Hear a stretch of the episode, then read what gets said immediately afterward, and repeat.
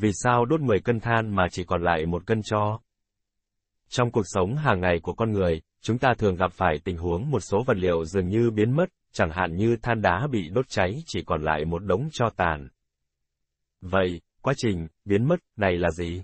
Định luật bảo toàn vật chất. Định luật bảo toàn vật chất phát biểu rằng lượng vật chất trong bất kỳ hệ kín nào luôn không đổi. Định luật này có nghĩa là vật chất không thể tự mất đi cũng như không thể tự tăng lên. Nói cách khác, vật chất trong tự nhiên luôn không thay đổi, nhưng nó sẽ chuyển hóa giữa các dạng khác nhau. Vật chất sẽ không biến mất dựa trên định luật bảo toàn vật chất. Theo định luật này, vật chất không tự sinh ra cũng như không tự mất đi hoàn toàn mà chỉ chuyển hóa thành các dạng khác. Ví dụ, trong một phản ứng hóa học, sự hình thành và phá vỡ liên kết hóa học sẽ gây ra sự sắp xếp lại của các loại hóa chất, nhưng tổng khối lượng sẽ không thay đổi. Trong vật lý, định luật bảo toàn là các định luật có nội dung. Đại lượng vật lý trong hệ kín qua các quá trình khác nhau hay tác động tương tác không thay đổi.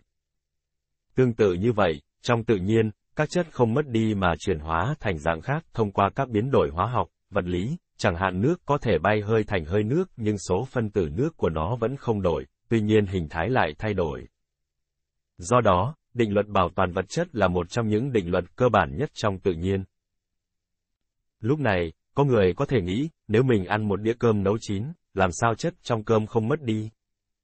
Trên thực tế, chất của bữa ăn không biến mất mà được cơ thể chúng ta hấp thụ và sử dụng trong quá trình tiêu hóa, trở thành chất dinh dưỡng, khí và chất lỏng cần thiết cho cơ thể con người, cuối cùng những thứ còn lại sẽ được bài tiết ra ngoài dưới nhiều hình thức khác nhau.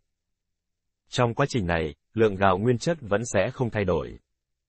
Vì sao đốt 10 cân than chỉ còn một cân cho, than biến mất đi đâu? Than đá được sử dụng rất nhiều trong các ngành công nghiệp như dệt may, chế biến thực phẩm, sản xuất điện. Trong quá trình đốt cháy than, than sẽ dần dần bị oxy hóa, mất năng lượng liên kết hóa học và giải phóng nhiệt năng. Hydro trong than kết hợp với oxy để tạo thành hơi nước, carbon kết hợp với oxy để tạo thành carbon dioxide, lưu huỳnh và các tạp chất khác trong than cũng tạo ra các hợp chất khác trong quá trình đốt cháy. Tổng lượng của các hợp chất này là bất biến đối với khối lượng của than.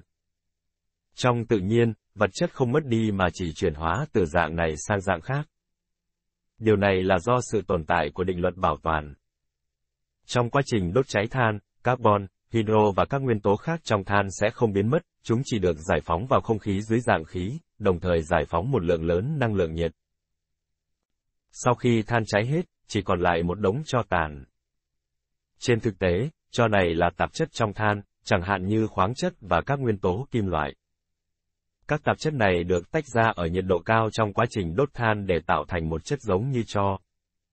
Do đó, chỉ còn lại một đống cho sau khi than cháy, điều đó không có nghĩa là chất của than đã biến mất.